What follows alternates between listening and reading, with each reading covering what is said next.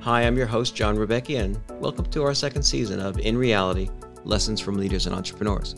We're in the middle of 2020, a year brimming with uncertainty, and your listener feedback helped guide us to the people whose experiences provide insights into starting and running a business during these difficult times. We'll cover far reaching subjects, including how business leaders confront the challenges of a pandemic, environmental issues, and social injustice. You'll hear about what's expected when pitching ideas, raising capital, and when to pivot. Our guests include the founder of TerraCycle, a global company creating recycling platforms to eliminate waste and help save our planet. We'll hear from an NYIT alum about the challenges of financing and running a tech startup. Our first episode will be available on Monday, October 5th, and new episodes will air every two weeks after that.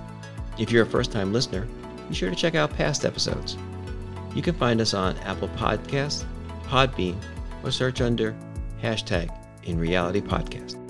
Thanks for listening.